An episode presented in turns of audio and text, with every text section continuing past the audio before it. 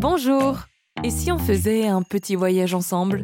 Une découverte de l'huile d'olive, des olives, de l'olivier, de leur origine à leur utilisation, de la symbolique à la cuisine, un vaste programme pour un beau road trip.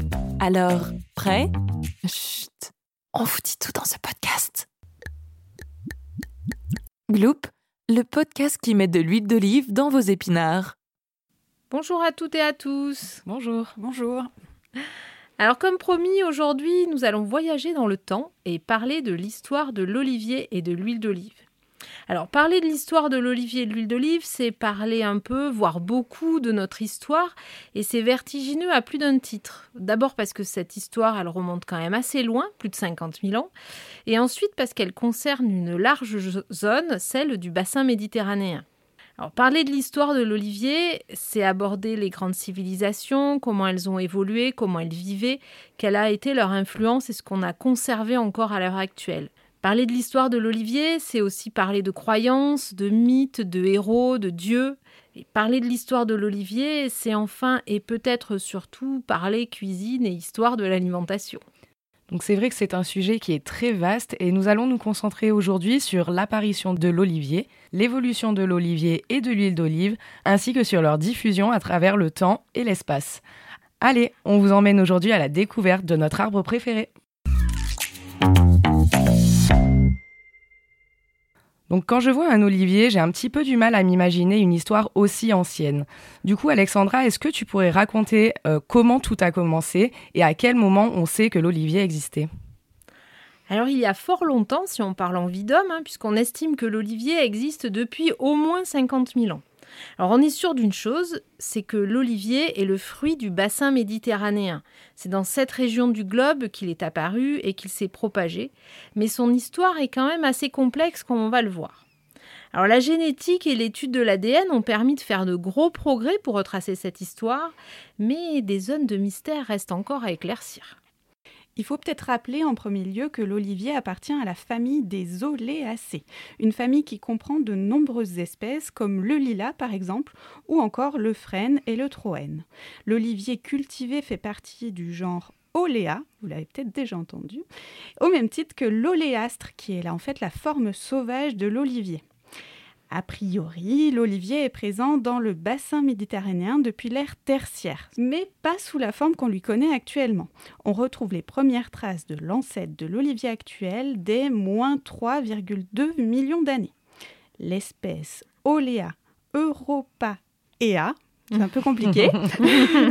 la forme la plus ou moins actuelle serait, elle, apparue il y a 50 000 ans, comme le disait Alexandra, résultant en fait d'une hybridation entre deux espèces d'oléa.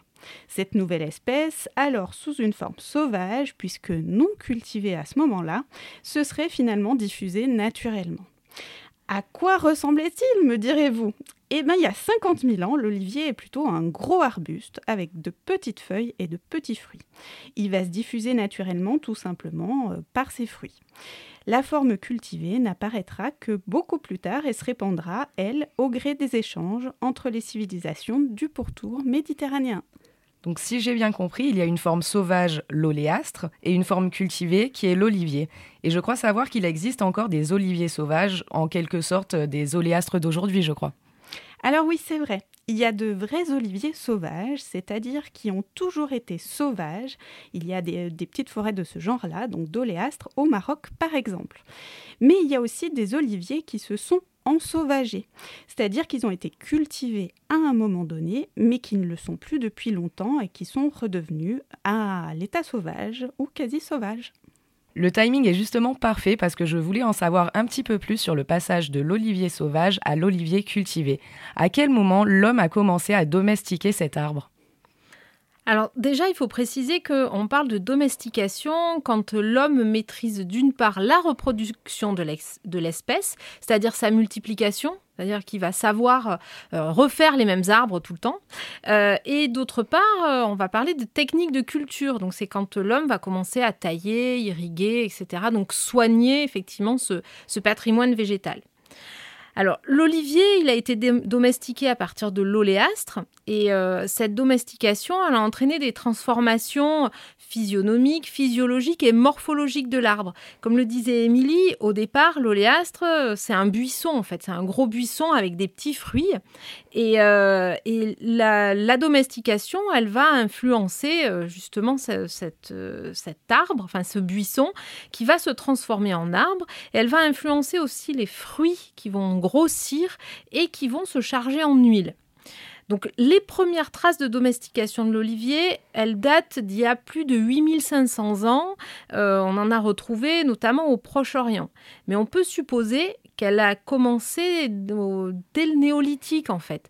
Parce que euh, il faut rappeler que la domestication des céréales, elle, a débuté euh, euh, il y a à peu près 12-13 000 ans.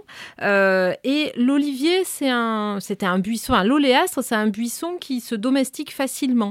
Donc on peut penser que euh, très vite, l'homme a, vu que l'oléastre pouvait effectivement répondre à ses besoins alimentaires et, euh, qu'on peut penser qu'il y a eu une phase de pré-domestication de l'olivier. Euh, voilà, des, petits essais, etc. On ne retrouve pas les traces. et qu'il y a ensuite eu une domestication voulue et consciente avec notamment la taille. Alors, je fais juste une petite aparté. Depuis tout à l'heure, tu parles de domestication. Est-ce qu'on peut faire une euh, différence entre domestication et culture? Alors en effet, Charline, la domestication, c'est la période qui vient vraiment avant la culture en tant que telle, puisque c'est la transformation d'une espèce sauvage en espèce soumise à une exploitation par l'homme en vue de ben, voilà, fournir des produits, en l'occurrence l'huile d'olive. On va parler de culture quand la domestication est vraiment installée. Pour en revenir à l'olivier, il semblerait que sa culture ait connu un net développement entre le néolithique et l'âge de bronze. Ça remonte à un sacré paquet de temps. Bien avant l'introduction de variétés cultivées et de la science oléicole, on va dire, euh, par les peuples antiques. Il existait donc très certainement dans toute la Méditerranée des zones de domestication de l'olivier à partir de, de formes indigènes d'odéas, de formes, on va dire, locales. Mais on peut dire que la culture de l'olivier, telle qu'elle pouvait ressembler à ce qui existe dans les temps modernes, serait apparue au Bronze ancien, c'est-à-dire aux alentours de 2600 avant Jésus-Christ, en Crète, comme probablement plus ou moins à la même période en France et en Méditerranée, occidentale. En fait, euh, l'histoire de l'olivier, et plus particulièrement des débuts de sa domestication, s'avère bien plus complexe qu'il n'y paraît. Et ensuite, euh, comment l'histoire continue, Alexandra? Alors, c'est dans l'Antiquité hein, que la culture de, l'olivier va prendre euh, toute son ampleur. Et c'est là aussi qu'elle va étroitement se lier avec celle des civilisations qui ont vécu dans le bassin méditerranéen.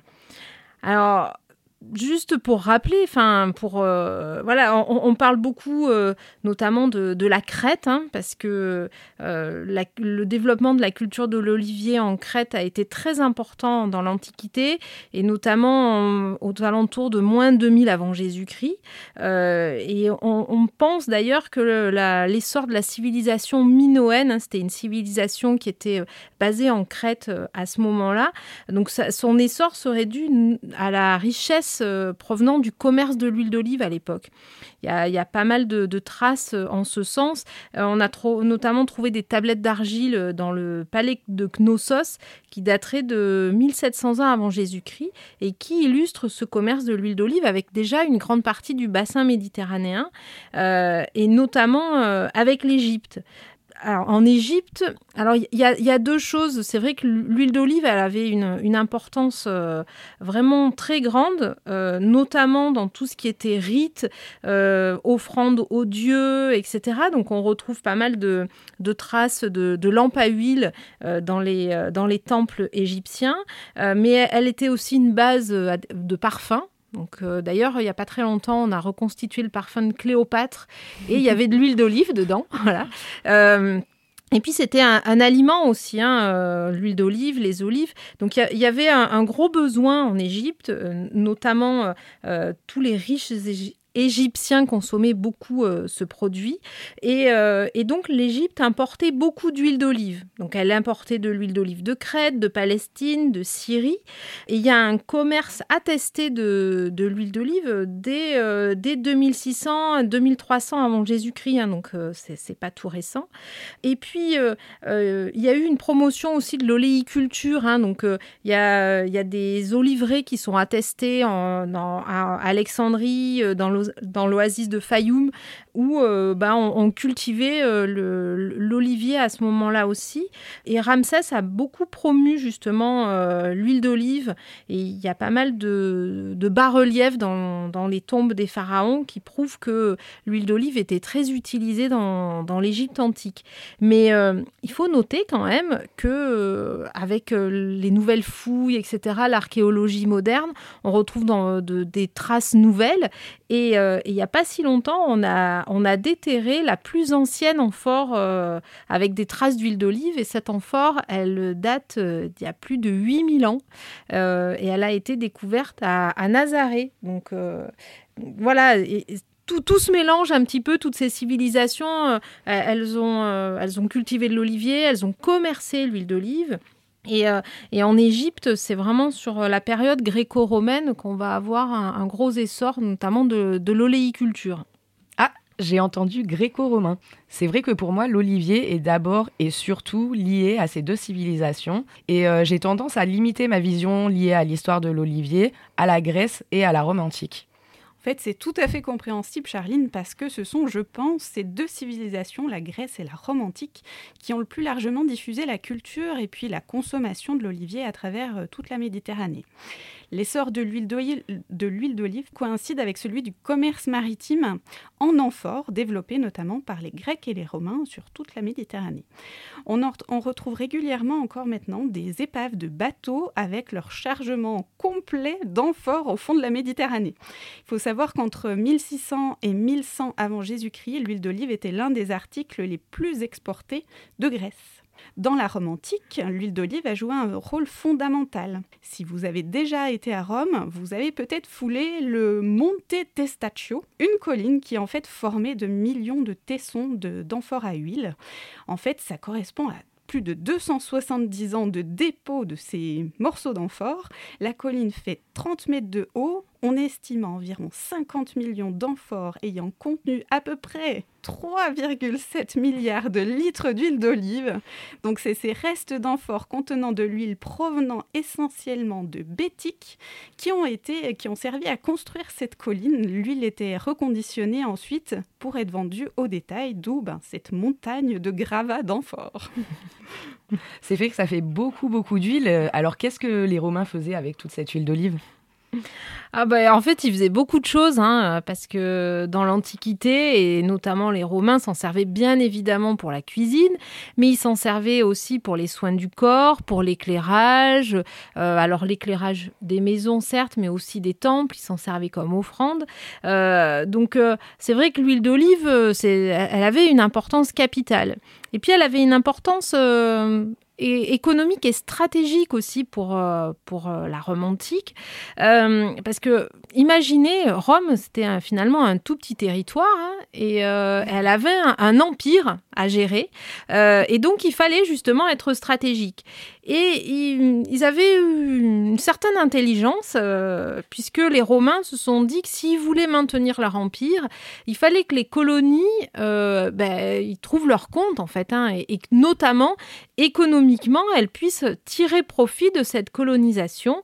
Euh, si en fait la population avait euh, de quoi se nourrir, euh, bah, en gros, elle se soulèverait pas.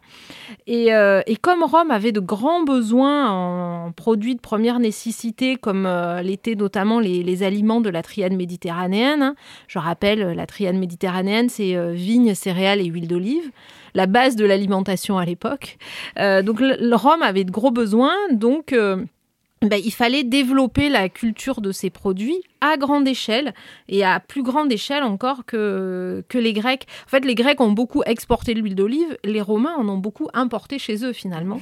Euh, donc ils ont répandu, euh, enfin ils ont, ils ont poussé le développement de la culture de l'olivier euh, dans tout le bassin méditerranéen. Alors déjà des endroits où cette culture existait, hein, mais ils ont repoussé aussi cette culture dans des zones qui étaient à, l'époque plus marginales, comme la Tunisie ou la Libye occidentale, où déjà ben, on avait besoin de systèmes d'irrigation pour, pour la faisibilité de ces cultures.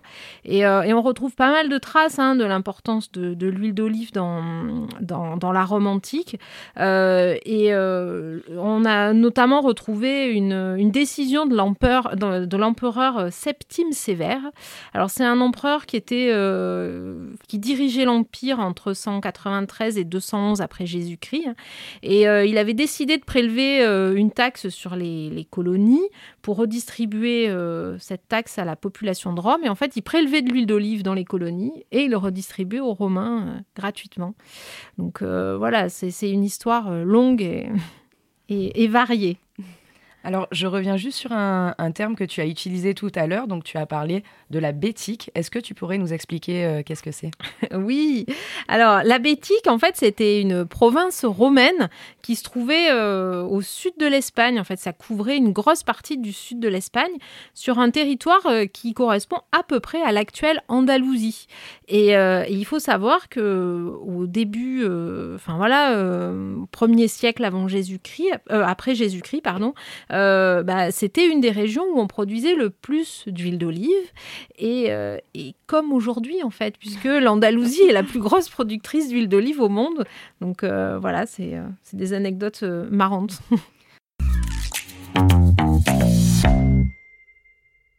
Comme quoi l'histoire du monde est un éternel recommencement.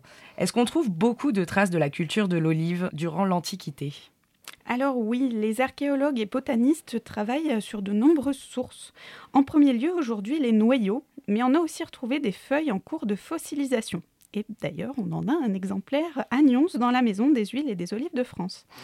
On a aussi de nombreuses traces de matériel utilisé pour l'extraction de l'huile d'olive, qu'elle soit rudimentaire, comme de simples pierres entre lesquelles sont écrasées les olives, ou un petit peu plus élaborées, comme les meules des moulins, ou encore des amphores ou des cuves de stockage, sans parler des nombreuses lampes à huile.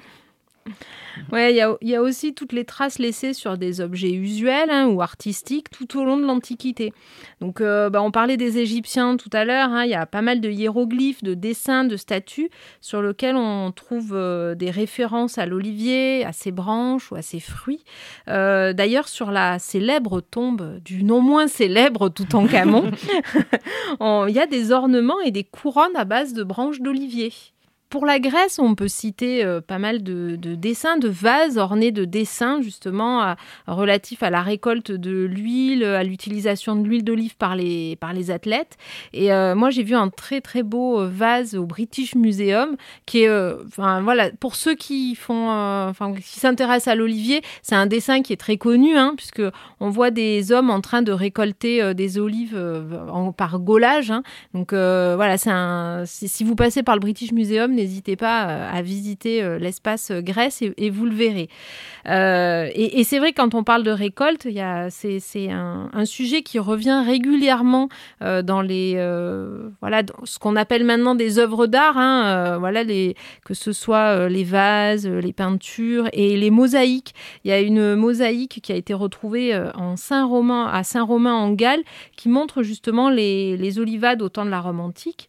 Et puis il y a une autre mosaïque datant du IIe siècle qui a été retrouvée en Algérie où on peut voir le piochage et le labour des oliviers.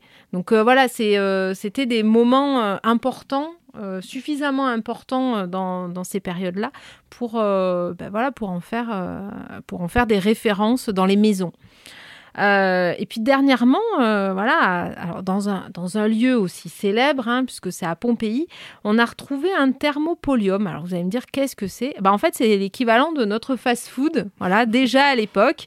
Euh, donc c'était un, comptoir ouvert sur le trottoir avec des bancs, et puis il y avait de grandes amphores dans ce thermopolium, des amphores remplies d'huile avec des jarres d'olives, de raisins secs, de pain, du vin. Et, en fait, dans ces jarres, les les Pompéiens se servaient pour déjeuner dans la rue. Euh, voilà, si, euh, si, vous passez par Pompéi, n'hésitez pas à aller le, visiter.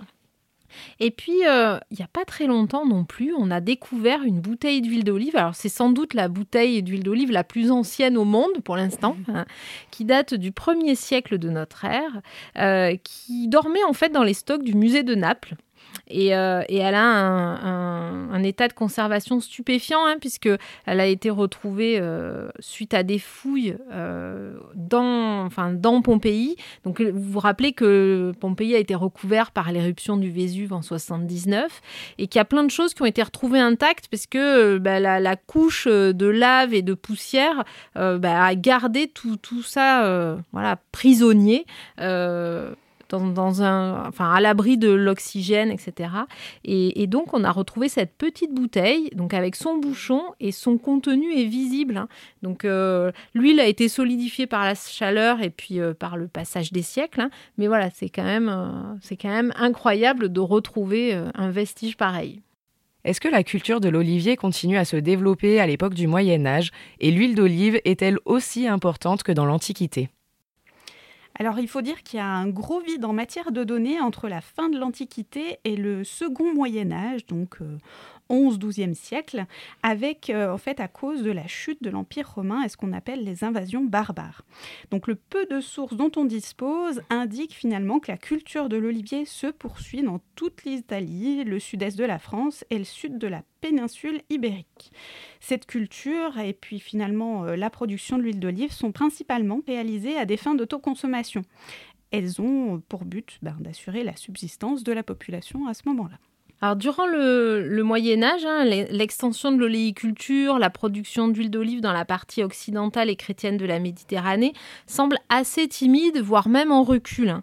Euh, des historiens avancent la thèse d'une faible présence des graisses dans le régime enfin dans le régime alimentaire médiéval, et euh, ce qu'attestent d'ailleurs les livres de cuisine de l'époque, hein, qui apparemment euh, étaient plutôt light, on va dire. Alors finalement, bah, l'huile d'olive à cette époque, elle euh, s'utilise euh, pour l'éclairage des habitations, des églises, pour les soins du corps ou alors l'élaboration des savons, vous savez, les fameux savons. Et puis aussi, ben, les potions médicamenteuses, dirons-nous. En Espagne, on trouve des mentions sur les usages médicinaux de l'huile d'olive dans la littérature. Par exemple, un certain Averroès, pardon si j'écorche, euh, aurait écrit qu'il fallait ajouter un petit peu d'huile d'olive dans les préparations culinaires. Ceci aurait euh, des valeurs euh, médicales. À cette période toujours, les avancées dans le domaine agricole sont notables et de nombreux traités sur l'agriculture et l'oléiculture sont écrits. Les techniques utilisées dans le royaume d'Al-Andalouse rappellent déjà celles employées par les Romains et finalement on les pratique encore de nos jours dans certaines régions espagnoles ou encore au Maghreb. C'est également au Moyen Âge que les routes commerciales sont créées entre les plantations d'oliviers d'Afrique du Nord et puis ben, Marseille. Et euh, si on se rapproche de nous, en France, ben, l'olivier continue d'être cultivé dans nos villages du midi de la France. Et ils ont d'ailleurs tous, à cette époque-là, ou presque tous, un moulin à huile. L'huile d'olive circule et il y a des péages qui sont institués spécifiquement pour elle, notamment à Nice, Brignoles ou Valençol. C'est un commerce saisonnier très lié aux rites religieux et notamment au carême. On peut regretter qu'il y ait peu de traces euh, littéraires hein, de la culture de l'olivier jusqu'à la fin de la Renaissance. Euh, bon, après, il faut dire que la Provence et le Languedoc ont connu tout au long du Moyen Âge hein, de nombreux fléaux qui ont affecté euh, notamment les populations rurales. Hein. la peste, la disette, les guerres, voilà. et, puis, du coup, et leur exploitation aussi, puisque y a, pendant les guerres, il y a eu pas mal de pillages, de mises à sac. donc voilà, c'est pour ça qu'on manque aussi beaucoup de données. Alors on sait toutefois que des gels successifs ont également touché les oliviers à cette période-là, et, on sait aussi que certaines actions ont permis le maintien et parfois le développement de l'olivier sur des périodes plus ou moins longues. Euh, on prendra l'exemple euh, de l'exemption de la dîme sur les olives, euh, qui a été prise par François Ier en 1535, hein, qui, a généralisé l'exemption. Et, et puis à cette période-là aussi, on sait que la Provence exporte de l'huile dans toute la France en Italie et en Angleterre. Oui, oui, vous avez bien entendu, la Provence exportait de l'huile d'olive en Italie, ce qui n'est plus le cas aujourd'hui.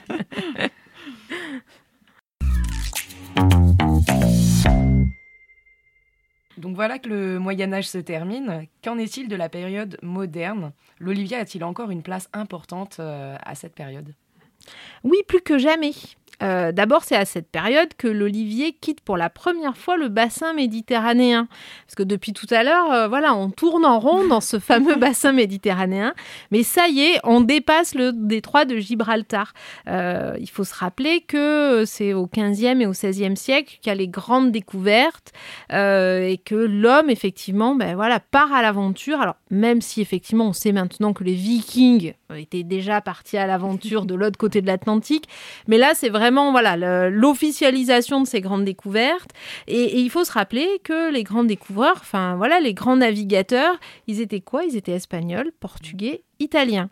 Donc, des gros consommateurs d'huile d'olive, euh, des cultivateurs d'oliviers. Et quand ils vont traverser euh, l'Atlantique, alors à l'époque, euh, bah voilà, ça prenait beaucoup plus de temps qu'aujourd'hui en bateau.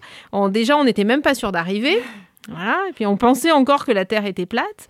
Euh, donc, euh, bah voilà, ces gens-là, ils partaient avec beaucoup de provisions pour euh, pouvoir survivre, et ils partaient aussi avec, enfin, une fois qu'ils ont eu découvert les terres, ils sont partis avec des choses qu'ils pouvaient implanter là-bas. Donc, c'est à ce moment-là qu'on a commencé à implanter l'olivier au Mexique, au Pérou, au Chili, en Argentine, et cette cette culture-là a été développée par les moines parce qu'ils avaient des monastères, hein, vous savez, comme en, Europe, hein, ils ont constitué des monastères où euh, il y avait une forte part euh, agricole. Et puis, bah, petit à petit, la culture a été abandonnée euh, au, 19e siècle, au 20e siècle. Elle, et dans ces territoires, elle est revenue qu'au 20e siècle.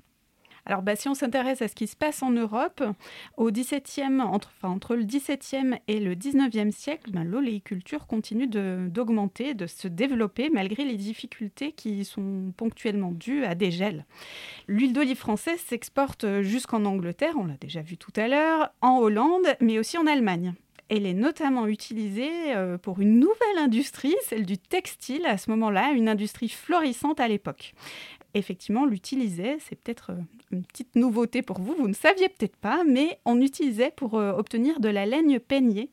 On imprégnait les fibres d'huile d'olive et cela facilitait en fait le glissement dans les machines. Voilà une utilisation originale. Et puis après, ben, en raison du fort développement du commerce de l'huile d'olive et des olives, les premières années du 18e connaissent l'extension maximum de l'oléiculture en latitude. En fait, ça remontait jusqu'à Valence, mais aussi en, en Provence même, et hum, toutes sortes de terres et d'expositions il ne se posait pas la question de, de l'exposition côté sud, vanté, pas vanté. Non, il y avait de l'olivier partout. Euh, par contre, euh, bah, cette culture à proximité d'une certaine limite climatique, oui, pardon, euh, Valence est déjà plutôt au nord, et ben ça va pas durer. Euh, le 18e va connaître en effet plusieurs hivers euh, rigoureux, notamment celui de 1709. On, note quand même euh, la température de moins 17,5 à Marseille, ou encore celui de 1789 avec moins 20 degrés à Orange et toujours le moins 17,5 à Marseille. Cela va malheureusement euh, mettre fin aux olivettes euh, dans les endroits exposés et puis finalement amener à de grandes transformations dans le choix des variétés. On va plutôt opter pour celles euh, plus résistantes au gel et puis finalement dans, aussi la façon de cultiver ces oliviers, on va mieux choisir les parcelles. Les petites parcelles exposées sud seront préférées. Alors au 19e siècle, le développement de l'oléiculture connaît une expansion maximale, euh, grâce notamment à son utilisation importante dans de nombreuses industries artisanales. On va citer le savon de Marseille, mais aussi le textile, etc. Euh, à l'époque, euh, donc au 19e, la France compte quand même 26 millions d'oliviers sur 166 000 hectares. Donc pour faire un petit parallèle, aujourd'hui, on est à 50 000 hectares et il faut tout compter, hein, voilà. et on est à 5 millions d'oliviers. Donc vous voyez, euh, c'était une toute autre époque. Et, dans certains bassins, l'olivier occupait la surface couverte par la vigne aujourd'hui. C'était la ressource économique principale de nombreuses communes agricoles. Donc tu disais que l'un des facteurs du développement de l'oléiculture au 19e siècle, c'est le savon de Marseille. Euh, c'est vrai que pour moi, donc savon de Marseille et huile d'olive sont étroitement liés. Est-ce que c'est vrai et euh, quelles sont leurs histoires communes?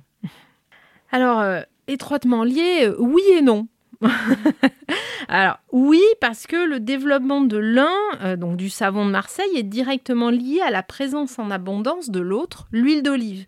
en effet, parmi les matières premières nécessaires à la fabrication des savons, on trouve notamment l'huile et le sel. Or, euh, bah, dès le Moyen Âge, la Provence euh, possède les deux et avec un accès direct justement euh, bah, à l'huile d'olive et puis au sel, puisque bah, il y a les salins de Camargue hein, déjà. Donc ce marché va prospérer, le marché du savon de Marseille, et il va bénéficier notamment de l'édit Colbert de 1688 qui précise à l'époque que seules les huiles d'olive doivent être intégrées à la fabrication des savons de Marseille, ce qui évite le mélange de graisses avec des graisses inappropriées. Donc ça va permettre déjà d'asseoir euh, l'huile d'olive dans la fabrication du savon de Marseille à cette époque. Euh, et puis, il va y avoir euh, un, développement de ce savon de Marseille, alors pas industriel à l'époque, hein, mais voilà, on va beaucoup améliorer les techniques. Et notamment, à la fin du XVIIIe siècle, il y a un, inventeur, Nicolas Leblanc, qui va mettre au point un, procédé qui intègre de la soude artificielle. Et cette soude artificielle, elle optimise les qualités de sa donc elle, permet de, euh, de, faire des savons de meilleure qualité. Et, euh, et grâce à ce nouveau savoir-faire, les savonniers de Marseille vont, euh, vont inventer le meilleur savon du monde. Hein, c'est pas moi qui le dis, c'est eux. mais à l'époque, et du coup, ils vont s'imposer comme leader du marché des savons. Et puis bah, finalement, les nombreux gels qui vont intervenir au cours du XVIIe siècle vont mettre à mal les approvisionnements puis les savonniers de Marseille sont alors obligés de se fournir en huile étrangère et notamment en huile de graines qui sont alors moins coûteuses. C'est en 1811 qu'un décret va ainsi obliger les savonniers à notifier les corps gras utilisés dans la fabrication de leurs savons. La diversification des matières premières devient la norme et se généralise euh, tout au long du 19e siècle. Oui, il faut dire qu'au 19e siècle, c'est l'époque où on rentre beaucoup plus facilement euh, les huiles de graines qui proviennent justement euh, de l'Afrique du Nord, avec euh, un commerce qui est très développé. Alors, au début du XXe, euh, siècle, le savon de Marseille gagne une réputation mondiale. Euh, il devient un produit ménager incontournable hein, euh, qui se décline avec des usages pharmaceutiques, cosmétiques, industriels. il est utile à la transformation de la laine, des tissus ou encore dans l'industrie agroalimentaire. donc, c'est vraiment l'apogée du savon de Marseille, le début du, XXe. Mais il va y avoir bah, les crises, hein, la crise de la crise économique de 29 il va y avoir la Première Guerre mondiale, la Seconde Guerre mondiale, euh, qui vont bah, modifier euh, complètement euh, le, paysage économique, agricole, et puis la vie de nos ancêtres. Hein, voilà. Et il va y avoir notamment l'arrivée des lessives industrielles qui vont porter un coup presque fatal à l'industrie du savon de Marseille. Euh, donc euh, voilà, euh, l'industrie du savon de Marseille, elle reprend des couleurs depuis une vingtaine d'années. Hein, voilà, on, revient à des basiques. Et, et, juste petite précision, le savon de Marseille, c'est une recette c'est une technique, un savoir-faire. Euh, et il n'y a pas d'obligation d'utiliser de l'huile d'olive. Donc, si vous voulez un savon de Marseille à l'huile d'olive, euh, ça doit être écrit dessus, en fait. Donc, euh, il faut chercher le pourcentage d'huile d'olive qu'il y a sur le savon de Marseille. Vous savez, c'est tamponné, hein, le savon. Donc, si vous voulez un savon à l'huile d'olive, il faut, voilà, il faut chercher si c'est écrit dessus. C'est pas systématiquement à, à l'huile d'olive. Non. Merci à vous deux d'avoir partagé tout ce périple à travers le temps. L'histoire de l'olivier est vraiment passionnante et je suis sûre que nous pourrons faire très bientôt un nouvel épisode sur l'histoire pour aborder la période moderne et voir l'évolution de l'olivier au XXe siècle et sa place aujourd'hui. Ah, on va être obligé de toute façon.